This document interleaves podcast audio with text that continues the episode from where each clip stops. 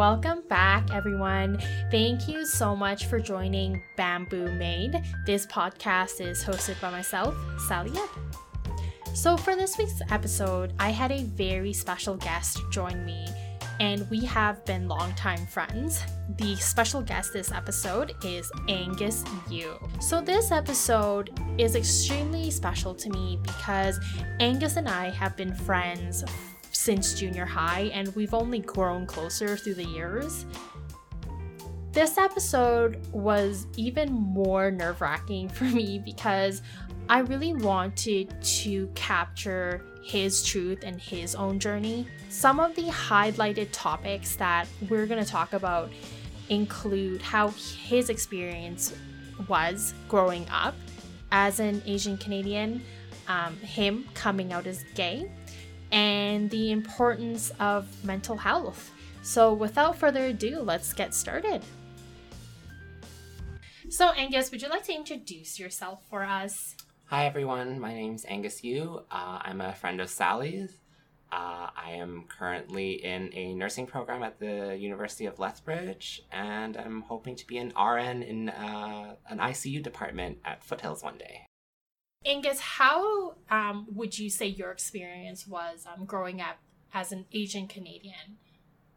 So, um, one thing I talked about in my Aboriginal health program was like growing up as a minority, except that I never felt like I was a minority growing up. Uh, in Calgary, in elementary school, and junior high and high school, I was surrounded by other Asians, mainly Chinese people. So I didn't feel like I was a minority. I always felt like I had similarities with the people around me. We could speak the same language, both English and Cantonese. Uh, we ate similar foods. So there wasn't really any of that like uh, bullying or uh, things like that regarding like the smell of our food that you sometimes see on like uh, TV.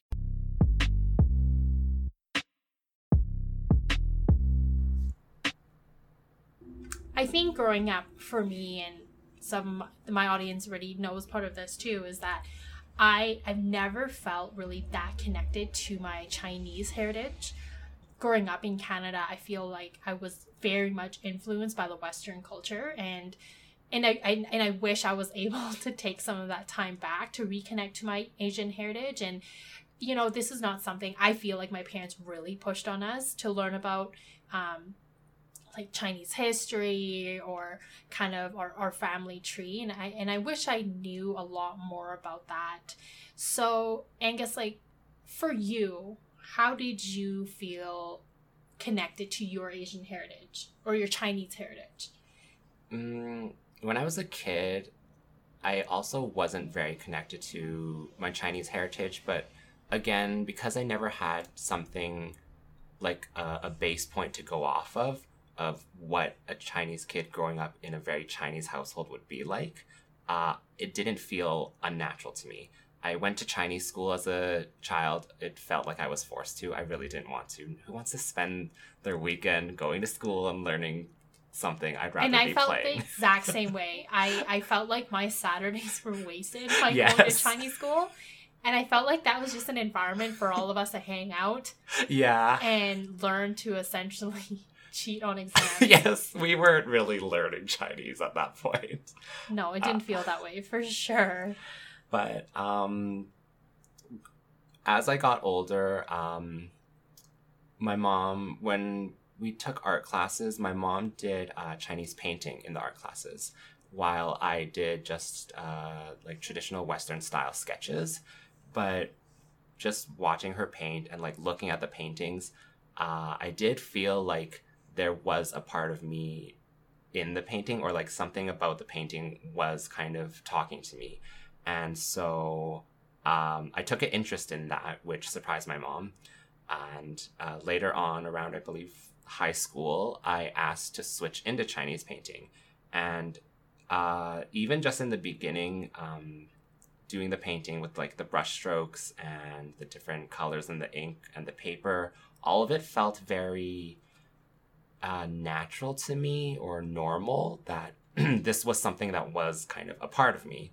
And later on, uh, after going to Hong Kong a few times, and um, after kind of like things on YouTube took off, I would uh, find a lot of different music as well, uh, Chinese music. So played by a lot of different instruments. So like the erhu, um, the guzheng, which is something I really like, and similar to the Chinese painting, it just felt like that was a part of me. And so I also took an interest in learning the instruments, which again really surprised my mom and my dad at that point when he found out because they never really thought that I had much interest in Chinese uh, culture. And I'm not sure if part of that is because they wanted to instill uh, certain qualities in me that they thought would make life growing up in Canada easier.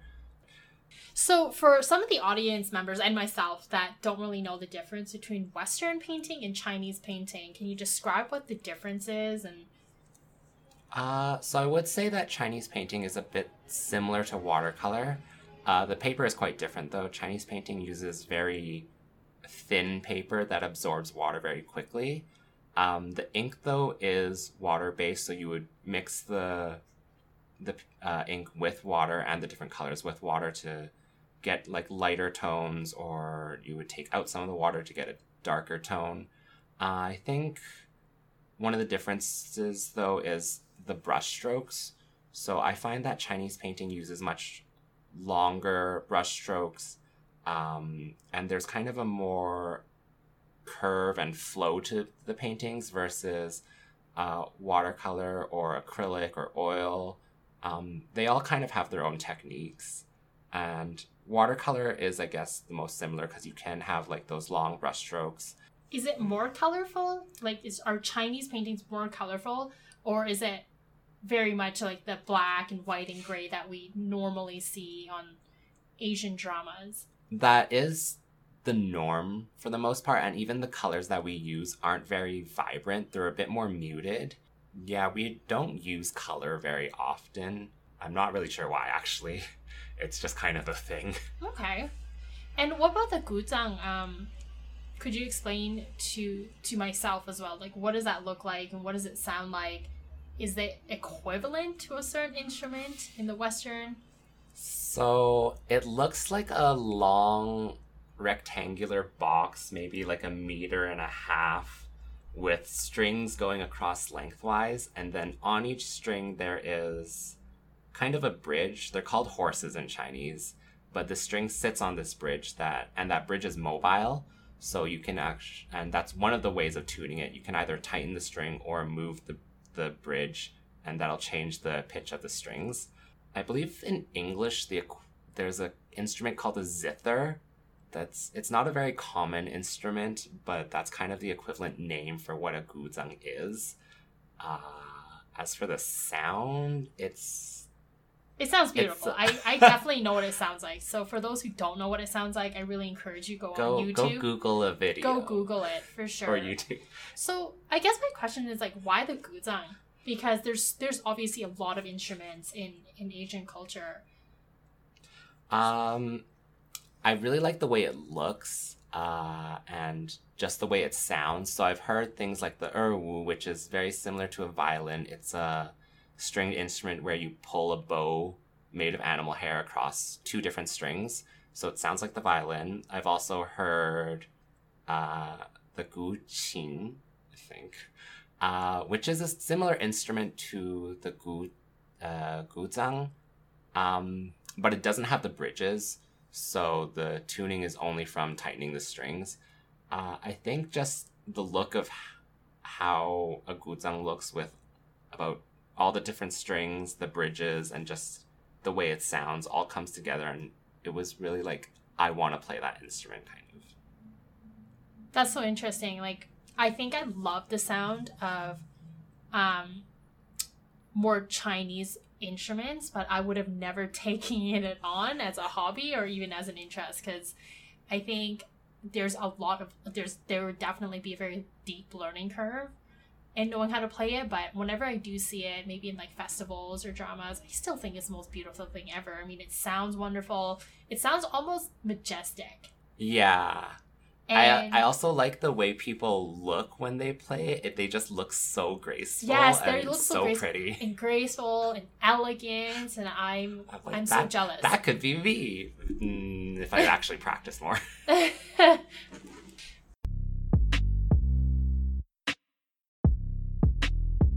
so, Angus, when you decided to change your program um, from from computer science to to nursing, how do you think your family was able to support you through that change, or was there was there support? Uh, there was a lot of support from my mom. Um, she was just really encouraging a lot of the time because I had talked about a lot of what I was feeling and going through, going through the uh, computer science program and how I was basically failing. Um, so when I told her I wanted to take a break and come back and then think about what I wanted to get into, uh, she took that very well. Um, she did, of course, want me in that moment to get a job, so I wasn't just bumming around at home, which is fair enough. So, but mainly she was just always encouraging, like uh, making sure I made the deadlines for things, making sure I knew what the program was offering, how long the program was, and what I needed to get into the program. And I, and I feel like growing up as a as a Chinese Canadian, I think culturally there there are times where I felt I feel like parents would pressure their kids to be complete, um, completed in something in their life at a certain time period, or they should have reached certain milestones. So, did you kind of have that experience with your mom where maybe she's like, oh, you know, Angus should have graduated by now because maybe my friends' kids are graduated by now. I did feel that, but only because I did it on myself. Uh, I pressured myself thinking that it was from my mom. So my mom never compared me uh, with my older sister. That was something I did. And she never really compared me with other people, other people's kids, or our cousins, mainly because I have no cousins that are similar age to me. But regardless, she never really did any of that. I did it myself. So uh, I would look up to my sister and I felt like I needed to get into the same junior high program, which was the GATE program as her. I need to go to the same high school and do IB, which was the same as her. And then also, uh, both my parents and my sister graduated from the University of Alberta. So I felt like I had to graduate from the University of Alberta or else I somehow wouldn't be carry on carrying on some kind of Legacy. legacy, but that was in my head. My mom never pushed any of that on me. It was just something I did. So essentially, you didn't you didn't have a tiger mom. No, not really. I mean, like, she made sure I did my homework. She made sure I went to bed on time, and she would yell at me if I didn't. But not not to the extent that probably other people have.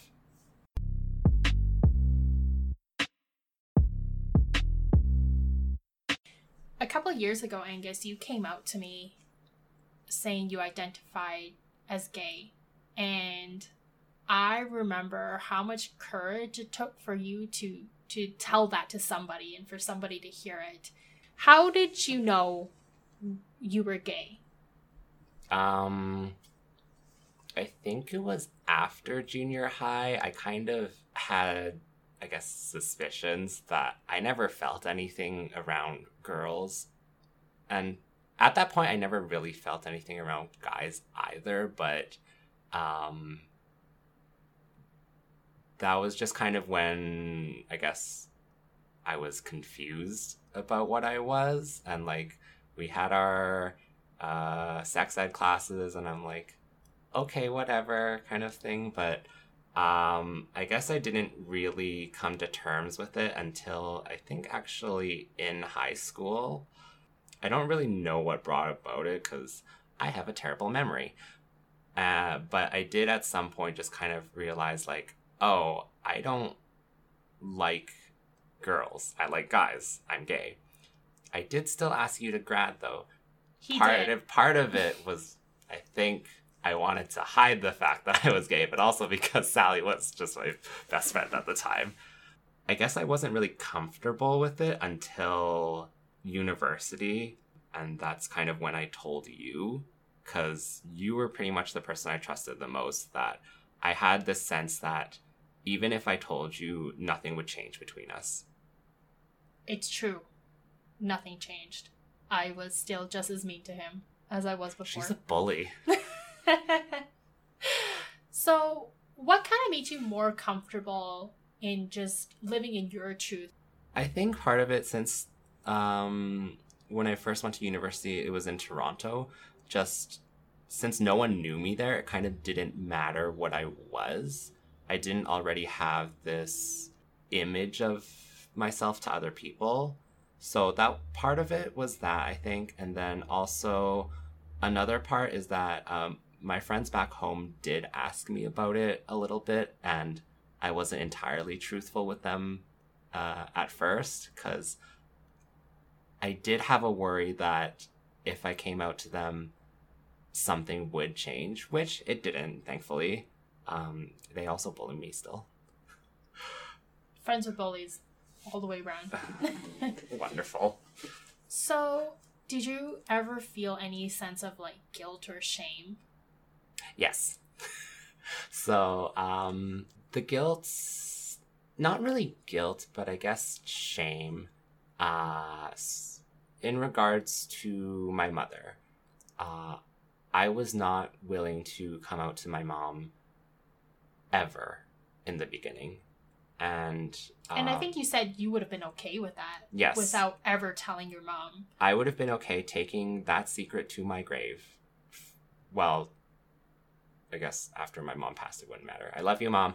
Um, but my friends did tell me at some point, like, I have to tell my mom. I can't just go throughout my whole life living this secret or this lie. And to me, it wasn't like living a lie. And um, in a way, I'm like, why can't I just go through my life keeping this secret? Like, everyone has secrets. Why can't I just have this and never tell my mom? I was fine with that. Also, I think partially because I I wasn't super interested in like a relationship. So for those people that either have found a significant other or are interested in dating, it it's probably a lot more difficult to hide that from someone because you're basically hiding an entire person and a relationship. I didn't have that problem because I'm fine being single.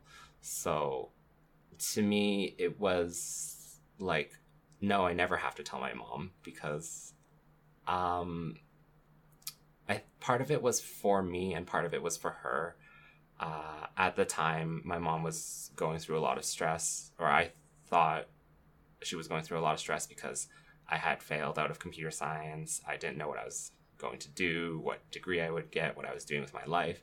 So I I didn't just want to add anything onto her plate. I didn't want to seem like more of a burden, and I did feel like a burden uh, at times. And then part of it was just for me. Um, I didn't want anything to change, kind of. And so I did eventually come out to my mom. And this is one of those things where you're kind of like in the moment, you just realize it's the right time. So I, uh, initially, I wanted to come out to my mom after I graduated university, got my nursing degree, got a job, maybe even got my own house because I felt like then there'd be a lot uh, less on her plate. She wouldn't have to worry about what I would be doing in life. She wouldn't have to worry about if I'd have like a place to live or if I could be independent. So then I felt like that would be an appropriate time to kind of add something to our relationship since she didn't have all those worries. But the moment I came out to my mom was actually during uh, university when I was actually in Lethbridge still and she was back in Calgary. This was over a phone call because everything I do is over phone calls with people. Um, I chose to do it at that time because it just felt right. Uh, it's very difficult to explain. Um, it's kind of like a gut feeling, I guess. I was talking to her about um, cl- things with clinical and just kind of how the program was going, and we were having like a heart to heart moment. And I told her that I wanted her to uh, go home because she was out at the time and uh, go into her room and kind of close the door. Uh, also because my aunt lives with us, so I didn't want anyone else hearing the conversation, and to sit down because I knew this would kind of be a big thing for her. She has shown in the past that I'm not sure if it's prejudice or dislike of um, the LGBT community. Like, sh- there were some actors she liked, but once she found out that they were gay, I could kind of see like a change in her demeanor regarding them. So I had that worry that um, something would happen between us. I was never really worried that she wouldn't love me, but that just that there'd be a change. So I had her go home, uh, sit down, uh, close the door, and then I told her over the phone, crying, that I was gay. And she did reassure me, and she also did say uh, that she kind of had suspicions.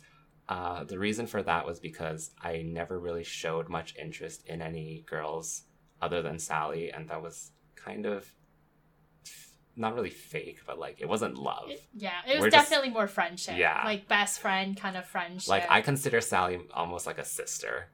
That's how close I feel with her. So there was no love there, um, in terms of like, is it platonic or like relationship love, whatever.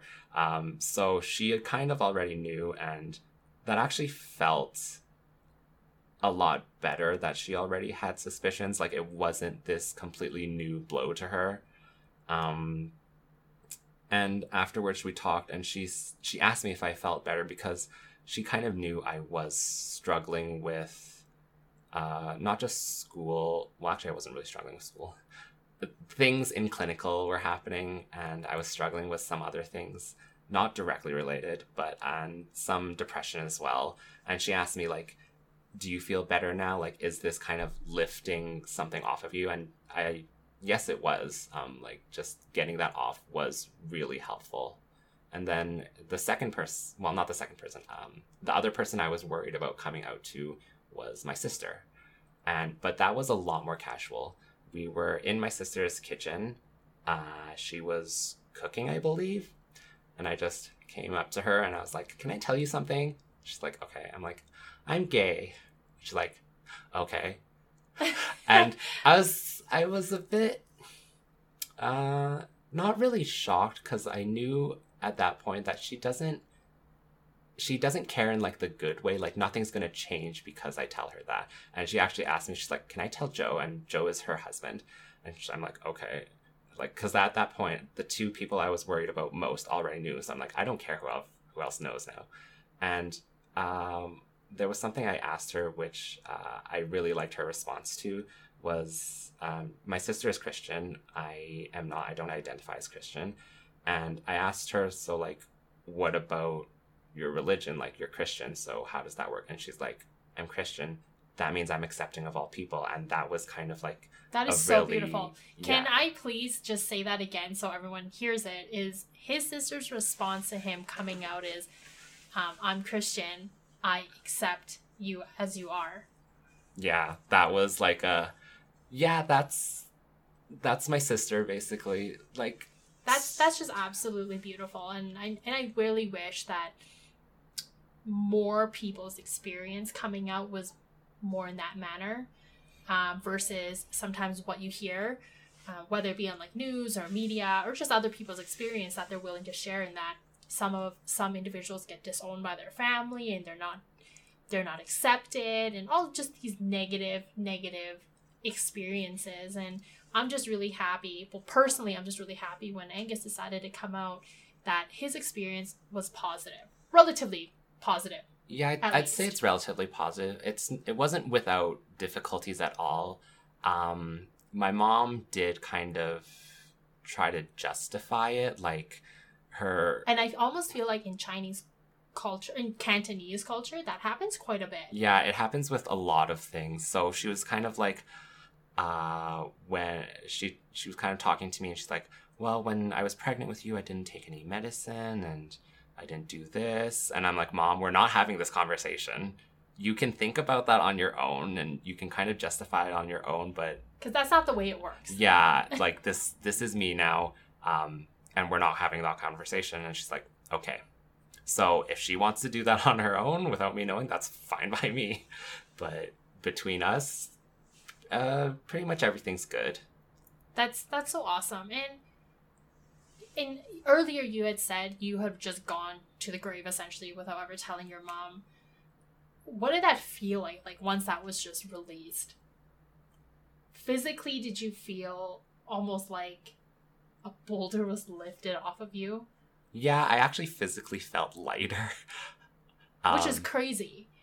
Well, actually, kind of like lighter and heavier. The heavier part was because I was bawling my eyes out, and like there's that tightness when you're in your chest when you're crying. So like the physical tightness, but then it did feel like there was something that just. I did just feel physically lighter as well, like just something was gone.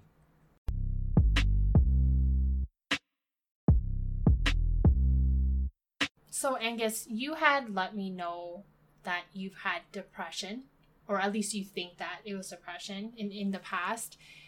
Was holding in that secret of you being gay was was that part of your depression at all do you think or was it something else i actually don't think that was part of my depression uh, i think my depression was kind of situational and environmental so thinking back on it now, it feels like my depression came from, it stems from feeling like a failure, feeling like a burden, a burden not not in the sense of like, because I did talk about um, when I did talk about being gay, I did talk about a burden, but not that, just being a burden on my mom, like monetary wise, her having to take care of me, her worrying about me uh, getting into a program, getting a job, and being independent, that kind of burden.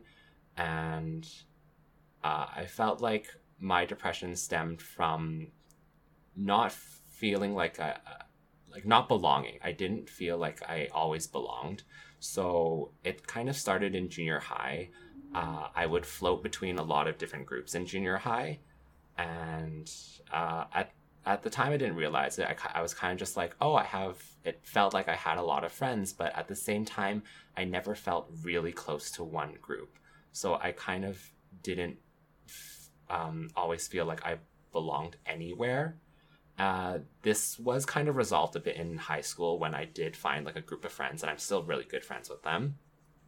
Um, but at the same time, it kind of went away when I first went to Toronto, where everything was new. And I think part of that was my own fault because when I went to Toronto, I had this uh, mindset of I'm coming here for school uh, I'm coming here to get a degree and I have my own social circle back home in Calgary. So I wasn't looking to build relationships other than maybe like uh, we're classmates or we're partners on a project or maybe like uh, like if I get to know you, maybe you can help me get a job. So like networking kind of relationships, but never really like close social relationships. So again, I felt kind of uh, outcast and alone. Um, so when I came back home um, to take a break from university, it did help a little with my depression, but at that point, I felt, even though I had a social circle around me, the burden part got much bigger because I didn't know what I was going to do with my life. I didn't know what uh, program I would be in. And uh, I just, like, my mom, of course, wanted me to get a job so I wouldn't be bumming around the house. So I could kind of feel like she was stressed out for me because she was so worried. It wasn't the idea that like you need to get a job or else I'm gonna like kick you out of the house, but it's more I want you to be independent. I want you to have a job so that you can live your own life. So that got really bad actually to a point where I did attempt a really bad attempt at suicide. I can joke about my attempt now. Um, because it's past and I don't want to downplay or diminish anybody who has attempted suicide or is going through depression or has thoughts about suicide. I can only personally joke about my attempt because it's in the past and it's something that no longer affects me. And some of you that know me know that I'm a huge advocate for seeking help and taking care of your mental health. I think there's a lot more of us in in this world than we think that suffer from mental illness and we don't even know it So unless I think sometimes unless you've experienced it, it, it you don't even know that you were in that state until you get out of it. Yeah, I didn't really think I was depressed until it got to like my lowest point. I just kind of like the thoughts of being a failure, the thoughts of being a burden, to those they almost became kind of normal thoughts. And I think that's when I would say I was depressed. But um, going through the nursing program, uh, I've learned a lot about mental health and how um, there's kind of like multiple types of depression. So there's one where there is uh, something wrong with your brain chemistry, so you need drugs to fix it. Um, and then there's kind of the other side, which is your brain is fine, but you're just, there's just been maybe a traumatic incident or a lot of things have built up. And I think that was what I was experiencing. So I didn't, I didn't want to be on pills for the rest of my life, although now with the knowledge I have, I probably wouldn't be. Um, so I never sought professional help. I did talk about it with my mom after I told her about my attempt, and she's like, Do you want to go see a therapist? Do you want to talk to someone about this? I'm like, No. And I think this is super important to note because sometimes in, in Chinese culture, mental health is like not accepted. It's like non existent almost. Yes, we don't talk about hmm it. I almost feel like it doesn't happen, like there's no such thing. And if you talk about it, it's a taboo. I think also be, uh, not just it's a taboo is that in Chinese culture because we have our own medicine as well. There's kind of a a different approach to mental health that might not always treat the root cause, and there's also kind of a difference in uh, attributing symptoms. So like in what I've learned, like depression can manifest as like physical aches and pains, um, feelings of sadness, but those those symptoms might not always be attributed to depression in other cultures. It might be attributed to something else. So there's just kind of like a, a mismatch almost. And I want to be clear here. We're obviously not doctors. Nope. Um, so Also, still not a, technically an RN. So, um, if you do feel like something is off and something is wrong, go seek help. There is no shame in going to seek help.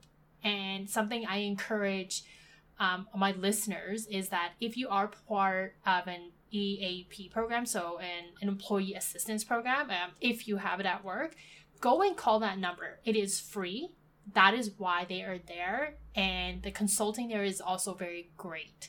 Um, I've used it myself, and I think that when you start getting medical help when you're to that point, sometimes they, I don't want to say it's too late, but these are also preventative measures, right? Like when you're calling these kind of programs that maybe work offers you or whatever whatever help you find on, on your own, it's more of a preventative measure. And there is no shame in seeking that kind of help and having those kind of conversations with someone that is licensed and someone that is professional because they are there to they're there literally to help you. And this is why they went to school and that's why they went to school for and that's why they do the work that they do.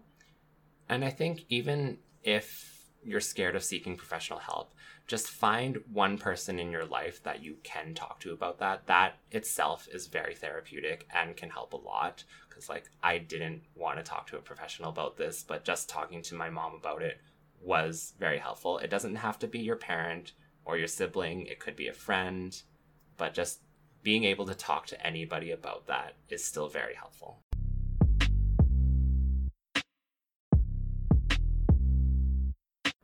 So Angus, now now you're up to this point. What are what are you looking for now in your identity and your career just moving forward? Um, well, career wise, uh, I want to be an RN, hopefully work in the ICU department, uh, maybe at Foothills or Peter Lougheed, somewhere. Uh, I just like the uh, kind of constant activity and rush of the ICU department. So I'm I'm glad that I have like a picture for myself and like a goal now. Uh, in terms of my uh, sexual identity, I don't know and kind of don't care where it goes. Because uh, it's still a journey for you. Kind of. It's still a journey, but at the same time, um, like I'm more than just gay. Um, yes, yeah, that, that is right. That's a part of me, but like, even though I'm, I've come out now, it's that doesn't change the fact that I'm, I'm still not really interested in a relationship. So it's like, I'm gay, whatever. So what? Uh, I'd rather just my focus right now is on my nursing degree, and that's kind of all I've been thinking about.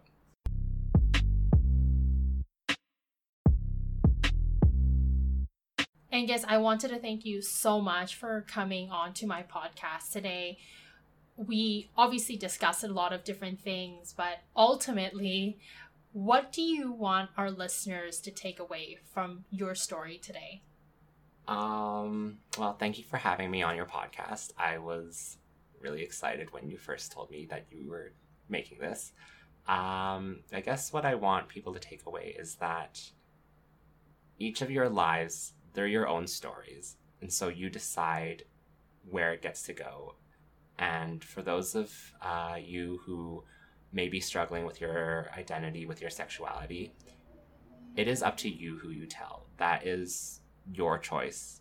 And uh, I think it's just very important that you realize that because there are people in my life who don't know about it because I don't want them to. And I think just having control over that and uh, knowing that it is yours to tell is very important. That's beautiful. Thank you so much, Angus.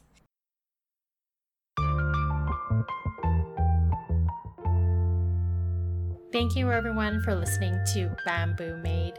This podcast is hosted by myself, Sally Yip, and I look forward to having you join me again next week.